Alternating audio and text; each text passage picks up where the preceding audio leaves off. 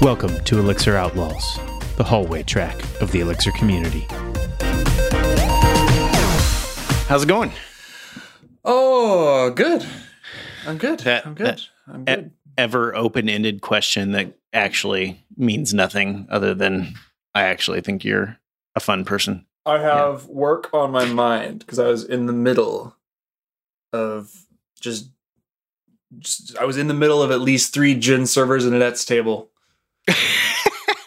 How do you? and normally they call that Friday night, but right now it's work, so take some of the fun out of it.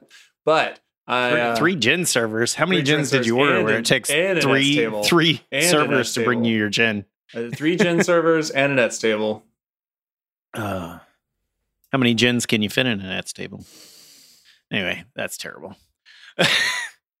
so that's that's like you just saying having programming on your mind. Like that is the bane of my existence. I feel for every every spouse, partner, significant other of any software developer because I don't know very many of us that can just shut it off and put it away. I know I have a hard time with it. I'm having a hard time with it literally right now. Um, where I'm just thinking about what it was, what it is that I needed to have been fixing and working on. But it's all good. Getting there. That's all right. We just need to keep talking about ridiculous stuff and and you'll move on. Mm-hmm. Maybe. Yes. or you'll solve it. And I don't like, know. I don't we know. gotta cut It's- this it's- recording. Sometimes I go in waves, right? Sometimes it's like, ah, I just can't. The problem takes hold, and you can't let it go. Mhm. And you, that's all you're thinking about. That's that's currently, I- currently where I'm at. Seriously, I think the best thing that ever happened to probably probably my career and my marriage. It was also really hard. Was driving hundred miles each way to work because I was able to just have that thinking time. Like I could leave a problem at work, and by the Mhm. time I got home, I was I had already thought through it so much that I didn't have to. I didn't have to like wind down to get away from it. I already had. I don't know. Yeah, And I solved a lot of problems on the road. I have to go take a walk a lot, like after work. Know, oh I yeah. just I'll look at Andrew and I'm like, my I am my brain is like that of a newborn baby currently. Like I'm squishy. like I need to go I need to go wander around a little bit and just decompress from that. Come back to earth. I think that's I think that's a fantastic description. Like I know when my wife tries to talk to me after I've had like one of those sessions like that, I'll talk to her for 20 minutes Mhm. and barely know anything that I've been saying. And everyone like sometimes she'll notice and she she goes, You're programming, aren't you? Mhm. yes, yes, I- yes, I am. Mm-hmm. I'm really sorry. Uh, this is why I think that uh, hourly wages for developers is ridiculous. Like telling your developers you have to be in the seat 40 hours a week. It's because I promise you they're they're coding when they're not in their seat. Yeah, I Mm-hmm. yes. I tend to agree. Tend to All agree. right, so so Gin servers and Nets tables. yes. we we've we've talked about this over and over. Right. Well, you've brought it up over and over. I don't know that we've actually had much of a discussion on it. On what? So on gin servers and uh, nets tables? Have we gotten on- to on- almost a hundred a hundred Ets tables. episodes? We haven't talked about a fundamental key part of Elixir. It's probably because we spend too much time talking about what, our kids ate for breakfast. You mean- you mean you mean Gin servers? yes, and nets tables. Yeah, and it's that's tables. All right. So so so fill me in. Fill me in on the magic. Uh, I've heard you multiple times bring up how Ets tables is something that is is key and that we should be using them more uh, and thinking about using them more. So so fill me in on the magic of Ets and and why, where to use it, why to use it. Okay, yeah, sure. So Ets tables feel like uh I don't know, it's it's so interesting. My read on the situation is Ets tables are like I, I don't know, I feel a little bit like maybe I reach for them too much, but a lot of the work I end up doing uh, relies on Ets tables uh, and the guarantees that they provide. And I feel like they are an under, I won't say they're underused, like we should be using them more. I think they are under, like, like they're not understood well by the greater community and by people who are just sort of arriving to Elixir. I feel like people don't realize what Ets tables do for you and what they don't, and how to use them and when to use them. Um, and yeah, so so we can certainly talk about it. So ETS tables are a uh, we'll say a primitive provided by OTP, uh, really by the Beam, which I, I guess are somewhat the same thing. I don't know what we're calling it all these days. All the different terms that we're that we're breaking down. Uh, Well, I- they're proud about Erlang. Let's just call it OTP Erlang at this point. Well, I think o- o- I, Beam's a virtual machine. OTP is a set of uh, abstractions and, and things on top of Yeah, I mean, Some of I the get prim- the the- difference, but like the no one else primitive it. functions like receive They're and provided send, with right? Erlang. That's the takeaway, right? They're Fair, provided with fair, Erlang. yeah. In, in as much as at this Uh, point, Gen servers are basically provided with Erlang. Like, I mean, I Well, get that they're- that's they're- that's not act like that's not technically accurate, uh, but it's basically accurate. They're the standard library. Yeah. They're part of the standard library. Yeah. uh, any in any case. So one of the things that we love about Erlang and about the the runtime that we work in, about the actor model and how it's implemented with this immutable data and these actors, is that it eliminates an entire class of race conditions. Now, of course, you can have concurrency bugs in an Erlang system. You can have race conditions. You can deadlock in an Erlang system. That is all possible. You can make it happen. But there is an entire class of bugs that is just eliminated by the fact that you cannot share data. In order to share data, you copy it and you send it to someone else. There is no mutable data, mm-hmm. except that there are these escape hatches because Erlang is a deeply pragmatic language, a deeply, deeply pragmatic language. It has escape hatches everywhere because at the end of the day, you need to do real work. You, you got to You got to do real work. If you can't munge data, you can't actually do anything. Right. I wasn't around when ETS tables were added to the language, but for me, the ways that I use them, they are an amazing escape hatch for when you need out of the idea that you can't share anything. Uh, in the sense that, So are you talking about sharing between pro- multiple yeah, because processes? if you're going across Okay. a process boundary, the only way to get data from inside of a process is to send a message to it. That's the only way you can get access to data. You have to Mm-hmm. send a message. That message has to go into the mailbox. It has to be processed. It has to be returned. Uh, and and in all of that, it, that data now needs to be copied across the process boundary into your process, into the caller, because everything's processes, right? Like all like all the way down. If you're in an IEX shell, you're in a process somewhere. You know, if you're in a web request, you're in a process somewhere. And if you want to get access to some sort of like shared data, for instance, some stuff that ought to be shared across multiple uh, processes, you gotta you you have only a couple options, and one of them is you call a gen server, and you or you know you call an agent or you call into a process of some sort and that process that, that message is going in a mailbox it's going to get processed it's going to come back to you eventually and all that data is going to get copied and copying is expensive and uh, and that gen server becomes a bottleneck and if you're only running one of them for instance you have this like single global process thing which then ends up on a cluster somewhere uh, and then you're really really doing it poorly so and then you got problems so there's often times where you have let's say a shared set of data that is uh, maybe cached, like cached values, right? Mhm. Or they are uh, largely immutable in the sense that they do not change over the course of time, right? You write them into there once and you don't have multiple writers and you do have multiple readers. Like everybody needs access to it. So, for instance, uh, one a good example of this would be if uh, when I was at Bleacher Report, we needed to uh, turn off traffic to downstream systems occasionally, like because they were unhealthy or they couldn't keep up or they were getting overloaded. And we would shut them off and we would need to return cached values that we had been caching the whole time. That all when we were making good requests, we were putting in a cache somewhere. And now we want to return those cached values because we want the user to see something. If we had to call into a gen server to do that, that gen server becomes a bottleneck, especially if it is if everyone needs to call the same gen server, right? If everybody needs to get to the mhm. same process, it becomes a bottleneck. So, how do you solve this problem? Well, ETS tables are a great way to solve that problem.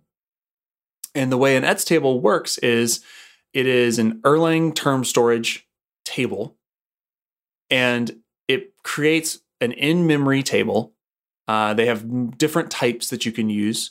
Uh, mm-hmm. By default, it is a set, which basically just means that you have keys and values, and you can put keys and values into this table, and then you can read from it. And the really cool thing is that all of the reads are ha- can happen concurrently. They do not bottleneck on a single process. There is no single process for an ETS table when you're trying to read data out of it. Now, you still do pay the cost of copying. You still have to copy the data out of the table into your process when you go and get it. And that can still be mm-hmm. expensive, but you no longer have this central, effectively mutex around who can get access to the data. And so if you have stuff that needs to be widely read, for instance, you can go and and everybody can read from that ETS table all at once and it will handle that concurrency for you.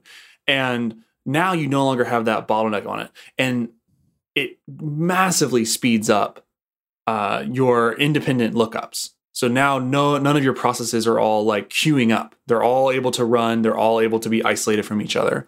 And that becomes a really really useful pattern for when you need to when you're willing to go outside of the rules of the game, so, uh, so to speak. It, it's really useful when you want to kind of cheat or get out of the get out of the business of serializing all of your calls through a single process somewhere. It's really really useful for that. So can can ETS? You know, I know that you said you can concurrently read, and you know, people like Amazon want you to think that you can have an infinite infinite amount of scalability too. So what what are the limits of of ETS? Um, like like is there a point where it becomes a bottleneck? Sure. I mean, ETS ETS uh, for certain operations um, isn't the fastest thing out there. ETS can do a lot. That let's be clear. ETS, like I said, it has multiple types of tables that you can have. Um, so you can have bags which have like which allow you to have multiple items inside of a single key and that sort of thing. Um, you can do ordering and um, there's different performance characteristics for all these things. You can also uh, do what's called um, read optimizing or write optimizing your ETS tables. And so you can actually mark an ETS table that says, "Hey, I'm willing to sacrifice read performance because writing is way more important." And I'm will or inverse of that, I'm willing to sacrifice write performance because reads are much more uh, important. And so you can there's okay. a bunch of knobs you can tune. You can also do things like atomic counters. So you can say I want you to atomically increment a counter and return me the value to it, right? Um, and that way you can have multiple writers all updating and incrementing counters on an ETS table. And uh, that is like ordered uh, correctly. So I performance wise too. I was reading. I remember reading an article. It's probably been a year, year and a half, mm-hmm. where um, somebody tested the performance of pulling things out of a map versus pulling out of ETS, and ETS was faster. Oh yeah, than yeah, the map at a certain point. Yeah, yeah, yeah, for sure, for sure. Mm-hmm. Well, given a certain amount of keys, right? Um, mm-hmm. With enough keys, ETS is is is definitely gonna be faster, and it's way faster than trying to share that map right everywhere.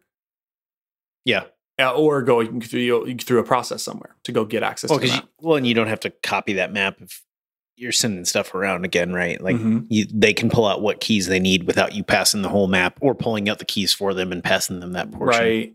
And you can do some other fancy stuff with ETS tables where you have there's a whole query language, and it is a little. I will say it's a the query language you need you use for ETS is a, the match spec uh, stuff is a little bit opaque. You have to learn how it works for sure.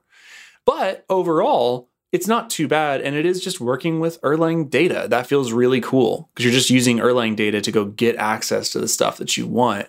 Um, you're using your normal Elixir bits to go and get things and filter and select the different keys and values you want out of out of ETS. So, uh, do you use the match specs directly, or do yeah. you use like the EX to match? You don't. No, okay. I I, am real bare bones with all that stuff. I just use I just either write the the match specs directly or I figure out what I actually need and then just write them into the function. Like I write write this the the the query into the function that I'm where I'm using it. Yeah, I find that I find the match specs they were they were semi cryptic at 1st mm-hmm. when I was first looking at them. I'm like, what the heck is that? But they're not they're not really that hard to read uh, after you after you understand this, what's going on. But I I have found with uh, working with other people, like I have I haven't used a lot of ETS. I'm sure that you've you've done a lot more with ETS than I have, but I did it for like storing sensor data and stuff like that that I needed kind of readily available, but didn't need it to go to a database. And um, I needed it across a lot of places. But I found that whenever people wanted to search the EX to match spec stuff was a lot simpler to to get my team on board with. Mm-hmm. So and it's like a nice halfway point, I think. Yeah. Yeah, for sure. And I mean, all that stuff takes education, right? Uh, and all of the and the ways in which you can use ETS takes education, and and it takes like a little bit of learning. You know, there's there's definitely some uh, you got to kind of get used to it, and definitely, and it's one of those things too. Once you discover it, people then overuse it in the same way that they've sort of overused Gen servers with like by putting like their domain model or whatever they call it, their domain mm. objects, quote unquote, into like Gen servers. It's like we didn't want to do that either, for sure. So people can overuse ETS tables, uh, and there's definitely cost associated with, let's say, spinning up an ETS table, and you know that's not necessarily a fast operation, mm-hmm. uh, relatively speaking, right? Um, there's memory involved in that. There used to be limits on how many tables you could have, but that's been that's that's not really the case anymore. Uh, and and you know you also have to be careful of like how many things do you allow to go in the ETS table because the ETS table is not bounded Like you have to do that, right? Like you have to build. It's not, you know, they don't know how you're going to use these tables, so you do the bounding operations so you can blow your memory out. Yeah, exactly. Completely. Yeah, yeah. If you so, and you can, and there are other there are other options like you can put it in there compressed, um, and stuff like that. Uh, so you, you you do get those benefits. Um, but yeah, I mean, it's a super super useful tool. Um, it was invaluable at Bleacher Report for a whole just a, a, very wide range of problems, like a very very wide range of problems. It was it was invaluable. Um, a lot of it was caching. Um, we relied really heavily on, you know, we relied really heavily on uh, caching good requests that were high cardinality, so we could return mm-hmm. those like if in case like one of the services started to go down uh, and we used it's it's the thing that is behind. I mean, it's it's behind all the caching libraries that are out there. It's it's and that includes Mentat, uh, which is my caching library, which is the one that we used at, at Bleacher Report um, because it was just dead simple and like didn't have as many knobs to to, to turn as a lot of the others because we didn't need any of those features, and so it was just a lot. It was a lot more efficient for us just to use Mentat at Bleacher Report. And at Bleacher Report, you were I mean, just from knowing what Bleacher Report does, it seems like you were probably serving a lot more data than you were writing. So caching mm-hmm. becomes probably really, really important. Yeah, and failover is important because we got to a point where we were mm. shed we were shedding traffic constantly because that's the model. Like, so so we ended up moving towards regulator. Uh, like I built regulator, and regulator is uh, a way to do adaptive concurrency and one of the tricks to adaptive concurrency is you need to basically be living on the razor's edge all the time. Like you need to be on the edge of acceptable all the time. And thus you are constantly finding the actual concurrency limit all the time. And by and, okay. and when you go over it, when regulator allows you to exceed that concurrency limit, you're going to start shedding traffic, which just means you're going to drop it instantly. You're not going to make the downstream call or you're not going to do whatever. And when that happens, you have choices to make. You can choose to return errors. Uh, you could mm-hmm. choose to return an unhydrated payload, or you could choose to return some stale data. And so, for our use case and our user experience, returning stale data was totally acceptable. And so, better than nothing. Exactly. And so, we were always in this position of like just about dropping traffic all the time. That's kind of where we wanted to live towards the end, mm-hmm. towards my the end of my tenure. I mean, obviously, stuff may have changed, but that's kind of what I was tuning it towards uh, at the front door was just constantly like trying to get closer and closer to like almost always dropping traffic just a little bit and then serving and finding ways to serve cache values and finding ways to keep those caches more alive and keep those caches more hydrated and, and being better about that. And a lot we used um, regulator for that, which is or and and Mentat, which is basically just ETS I mean, in some cases, we just I wrote ETS tables powered, you know, that got hydrated by Gen servers and did the whole normal thing that you you do, right? You know, sometimes you just reach for and grab a Gen ser- or uh, an ETS table directly. You don't need a caching library for that. So when when you heard Bleacher Report, I'm curious. Did you um, just spend like most of your time just working on getting a little more performance out constantly or and rarely new features or towards the end of my time uh, that is predominantly what I was doing, what I what I was personally working on. Partially because that was the job that I wanted and carved out for myself while I was there. Mhm. Partially because uh, I I had a, a some uh, some amount of experience doing having done that and knew had done a bunch of research into it and, and sort of knew patterns that I wanted to use. So yeah, and also partially because I was like just sort of bullish enough to kind of push on it constantly. Mhm. So um, that's that's yeah. So that's mostly what I was doing towards the end was like not even performance, I would say, but just reliability, resiliency, like making sure that stuff stayed alive a lot longer. And so at the end, we had a whole a whole uh, suite of tools, um, most of which are open sourced on my GitHub that we ended up relying on. So we used a lot of uh, we used regulators basically everywhere. We had a we used Mentat in a lot of places. Um, which I mean, all these things started as like internal ideas, Mhm. and then either they got open sourced or I open sourced them ahead of time, and then we brought we brought them in to the to the organization. Uh, I'm trying to think what others. Oh, we used um for all of our our calls, all of our downstream calls uh, to other services. We always included deadlines. So at the front door, when a when a web re- request came in, we assigned it a deadline. So how long it ought to take to fulfill it. Yep. And then we propagated that through all the other calls. And we had automatic tooling to be able to do that and propagate it across like process boundaries and all that sort of stuff. So did you give it like a like how how are you doing that? Because I know you're going across a lot of processes, and you know sometimes you, I don't know how much you cared. Were you relying on a system clock and just saying, "Hey, this is the dead time. Whenever it hits this time period, you throw it out," or were you like counting? We we used so the way it worked internally is as soon as it came in, uh, you assigned a deadline to it based on the RPC you were trying to make or the web request you were you, you know whatever request you were trying to fulfill. And uh, the way it works is what's cool. So the way deadline propagation works is you get let's say you get some call and you're like this should take no more than one second. Uh, in order to fulfill this call at the front door, I need to call the content API. I need to call their you know the social api and get back like comments and and the number of likes this thing has i need to call the user api to get usernames i need to call this other thing to see if like any of these comments have been muted or like you know uh like i don't know filtered in some way right i have to do all these things and some of those can happen concurrently and some of them can happen serially and some of them will trigger other downstream calls uh, not often at Bleacher Report because we tried to like keep that. We we tried to keep the hierarchy really flat yeah, in terms of our service calls, um, just via design. but like sometimes you did. Sometimes it ended up being multiple other calls. So you assign that deadline of one second, and then we had I had.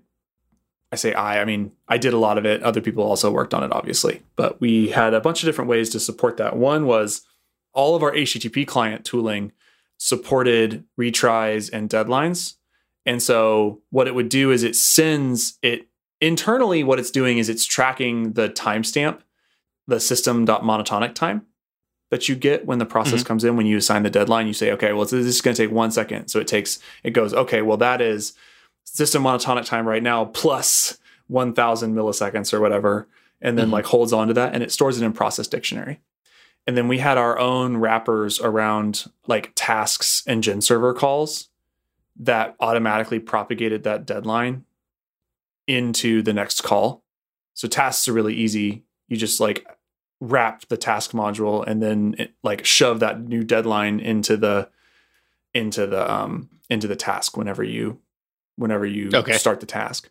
And then what that would do is once it gets to the HTTP client, it took the deadline and took the delta, like how much time was left in Mhm. in finite fixed time, and put it in a header. and then it propagated like how much time they had left via the delta to the next service.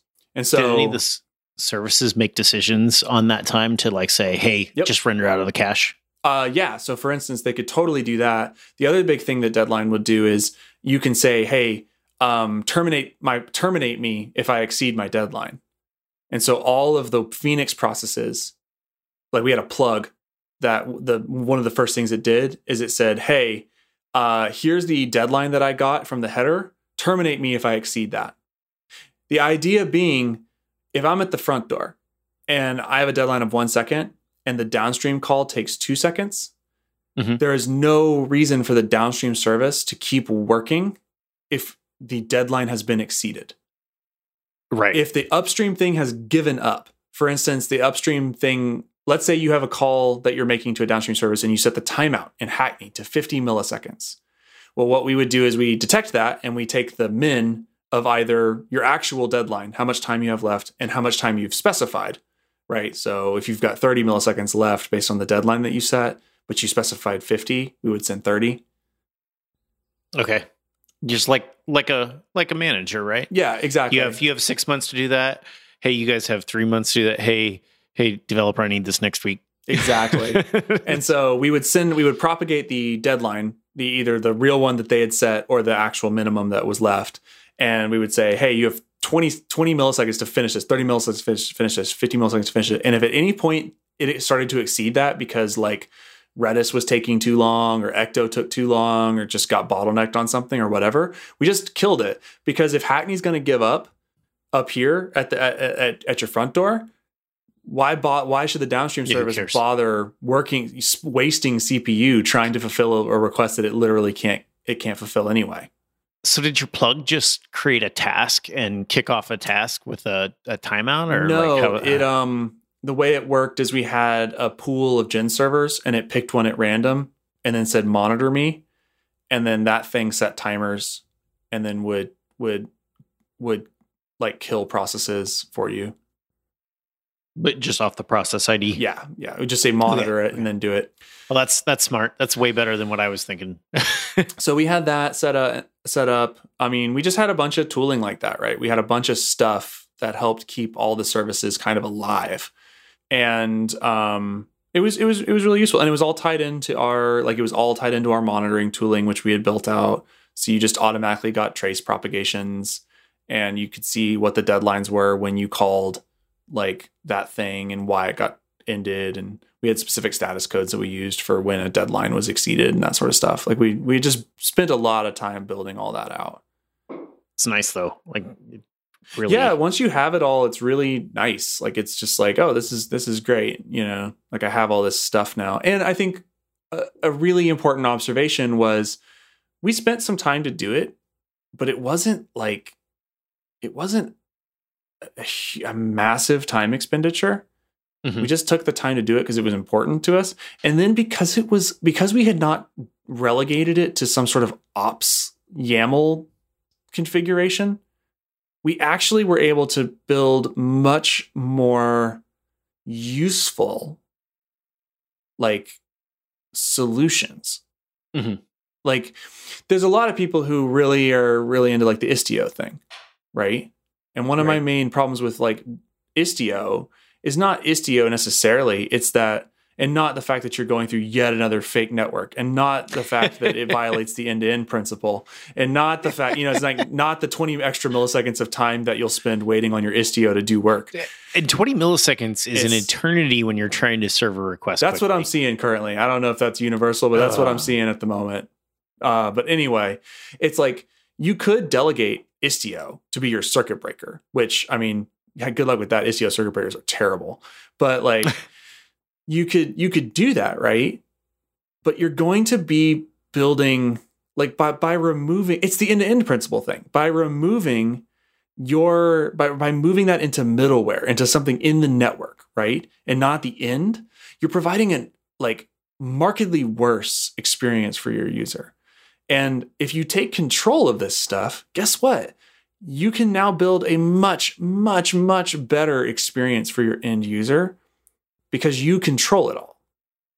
And you can be the arbiter of like what you're going to return how you're going to cache values how you're going to like service stuff how you're going to propagate changes across the cluster how you're going to fail over to certain certain things like you the programmer get to be in charge of that and you are much closer to the end user than your istio network layer that is in between all your services and like some ops person who's trying to generically modify all this stuff it's like that's not that's not tenable if what you want to do is deliver the best user experience that you can Yeah, yeah. Um, I wanted to piggyback on that because I can't agree with you more, but I don't. I don't think there's anything to add to it. Like, just like build building the software that your end users need yeah takes a lot more control. This is this is a part of the reason that I I think like all the serverless stuff is just like BS. But maybe I don't know enough about it, or maybe I'm I'm exactly on board. But a lot of that stuff feels like exactly like Istio, the where you're you're trying to give all that control off to somebody else. But if you want to build a real user experience, you can't. Well, and Istio is what you do when you have literally unbounded complexity. You know, I mean, Istio is the thing that you have to start to reach for when you have so many services calling each other with so many junior people that you can't manage them all and they can't be bothered to build all this stuff to support all the things that you need.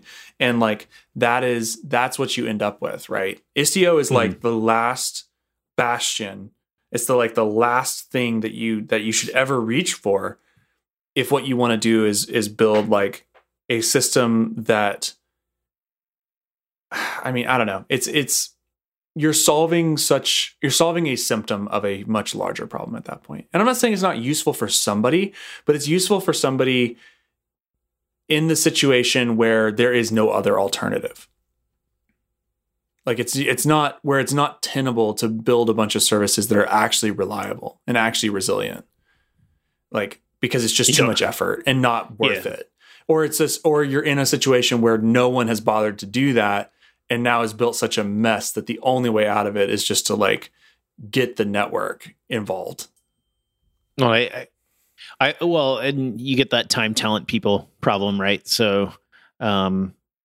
that's where I, I think I, I see a lot of developers who would love to solve those really hard problems, but the business maybe doesn't have the time for the developers to sit back and figure it out. So I can see that it gets it's easy to get into a place like that. Although, you know, now today you don't you don't have to do any performance. You just install OTP twenty four and the JIT, and you're, you're fine, right? exactly. I, I mean, I have I have if you can have- get it installed i, I- haven't managed to get it installed yet I haven't managed to get it installed either, but but I, I have I have uh, quote of the day. You ready for this? yes Friend of the show, BR engineer Jason Stewart. okay Jason, we love you, but I'm going to quote you, even though you told me not to. Uh, JIT and Elixir is what he was talking about, and he said, "Faster than C." Just saying. Say- That's that's what he said. okay well there you go He so he wrote a ray tracer in Elixir. It's pretty awesome. You should check it out if you haven't seen it.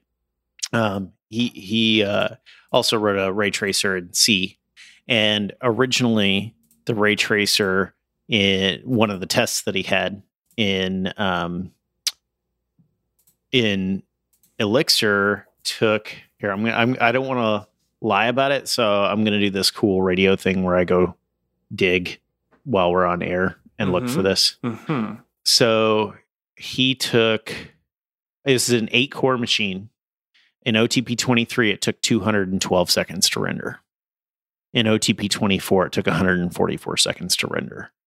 And so it's eight cores, and the C that he had is only gonna it only uses a single core, Mm-hmm. but he and he could go write it threaded, but that's a lot of work in C. So it's running faster than the C. cool That's So- fun. So now faster than C is the quote. there you go that's the takeaway that's, That's the, the that's takeaway. the takeaway but yeah, Um, I have not been able to get it to compile. I haven't on, gotten it working um, yet. I haven't. I also OS haven't really tried that hard, but I haven't gotten it working yet. I, I tried to compile two different times, and then went online and started looking and found a giant. It's all the crypto compiling stuff. it on OS X. Yeah, it's all the crypto stuff. It's different now, and uh, yeah, I just haven't. I, I tried. I, I ran ASDF install Erlang 24.0, and that didn't work, and that I walked away. And I was like, Uh, well, I I'll, tried I'll look at this later.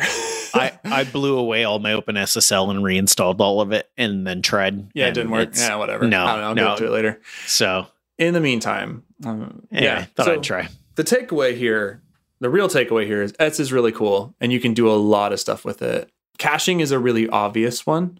If you want to see an example of like kind of how it's used, you can go look at the at Mentat, which is that caching library that I worked on.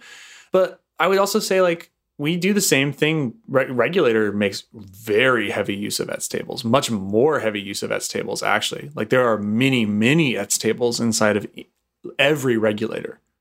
Hmm. Every regulator, I think you get. um I mean, you're well. I there the number is indeterminate, but you're going to get at least as many schedulers as you have plus one number of ETS tables per regulator. So do you do you think that regulators a a good project to go look at if you want to see how ETS tables are being used? Or Sure, yeah, you could totally go look at that. And actually, there's some optimizations that could be made in there with Atomics these days. Uh, I didn't add it at first because we were running um, an old an old enough version of Erlang on some services that they didn't have Atomics. Hmm. But uh, yeah, adding Atomics and in would also be good. But yes, it's I would say there's a it's um it's pretty useful if you want to see a, like a very different way to use uh, ETS tables. In this case, we actually use them in a write optimized way and we we the reason you get so many ETS tables is because the goal of regulator is to add as little overhead to the calling process as possible. Mhm. And so what we end up doing is when each process keeps track of its own latency, like how long it takes to to issue its calls and stuff like that, Mhm. and then it writes those values into an ETS table and when it writes the value into the ETS table, it actually looks up what scheduler it's on and then picks the ETS table that corresponds to that scheduler based on a name and writes it into a specific ETS table. And doing it that way means that there is even less write contention on any individual table in over in aggregate. So there's only there should in theory this doesn't work out in practice, but in theory you should only like there should only be uh, one person writing to an ETS table at any given time. There should only be one process writing to an ETS table at any given time, which which massively speeds up writes over. And then the way we gather up the data is we just do MapReduce Oh, take all the tables and we map reduce over them.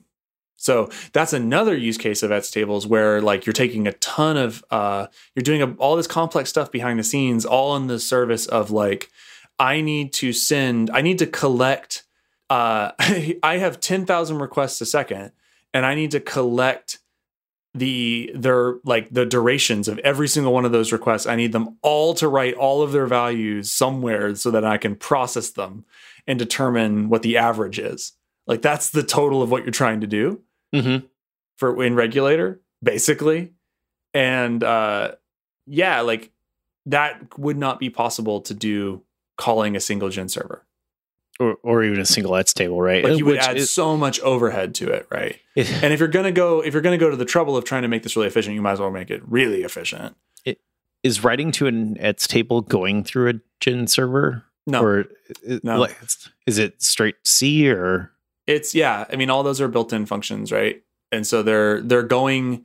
Uh, it's doing its own locking and stuff though, to try to ensure that um, writes to the ETS table uh, are ordered based on some guarantees. Okay, And so it has it does have to do some amount of locking to do that. It's just that it's way faster than you know your especially too if you're reading from it at the same time, right? It's it's trying to give you a uh, ordered view of the world. Like it's trying to provide those sorts of guarantees, um, at least within some some loose some loose bounds. ordering. Yeah, Yeah. And so it's trying to do that. And so if you can remove contention from the tables, then that is very, very useful. Um, Nice. For speeding up, for for optimizing all of your other processes. very cool. So I, I want to get this picture right. So you have you have one table that keeps track of which scheduler something is on, and then that tells it what other table to write to. Uh, no, you we have a table that stores the actual concurrency limits, Okay. and and then we have a, so that every and that's read optimized. Okay. Um, and then we have a bunch of what we call the, a buffer, which is all of the statistics that it's collecting, and that is uh, it's it's in number of ETS tables, where in is the number of schedulers Okay. in the in in Erlang. And so we write all of the statistics into those, and we just name them like you know uh, the atom is like your regulator name dash scheduler ID. Okay. And then so what happens is it's just a name. It's just a it's just a unique name that we give to the regulator. Right. And then uh, when you want to write into it, you say you know whatever the call is. It's like erlang.systeminfo scheduler ID Mhm. or something like that. Like So I don't remember the the name of the Okay. function, but you get the scheduler ID, and then that becomes the table, the part of the table name that you are going to then write into. So when when you read from those, though, you're reading across all of them because like Mhm. something else Mhm. that comes along and tries to read might be on a different scheduler at that point, so they can't just read from the scheduler ID. Right, Right. so they, right, read, exactly. they read across all of them. That's where your Yeah, MapReduce. so it reads okay. across all of them all at once. Uh, well, it, it can do it, but it can do it in a MapReduce fashion. So it can read Right. them all in parallel and then gather them all up to do the reduced step. Okay. Yeah. Cool. So yeah, so that's how it ends up working out, and uh, and, and it's pretty speedy. It's pretty nice. So it it it it has worked fairly well, but like I say, there's so many different use cases for ETS. Um, I think it really is kind of a superpower once you figure it out and and learn kind of what it can do and use it appropriately, right? Like you can definitely overuse it. You know, like we've talked about this before. Data is key to your application. You know, don't overuse it, and and also like don't use it to the degree that you're going to reintroduce all the gross like mutability, like you know, mutable state bugs that you global like mutable global state bugs that you try that we walked away from by doing Elixir in the first place. Right. Like, don't go back to that life.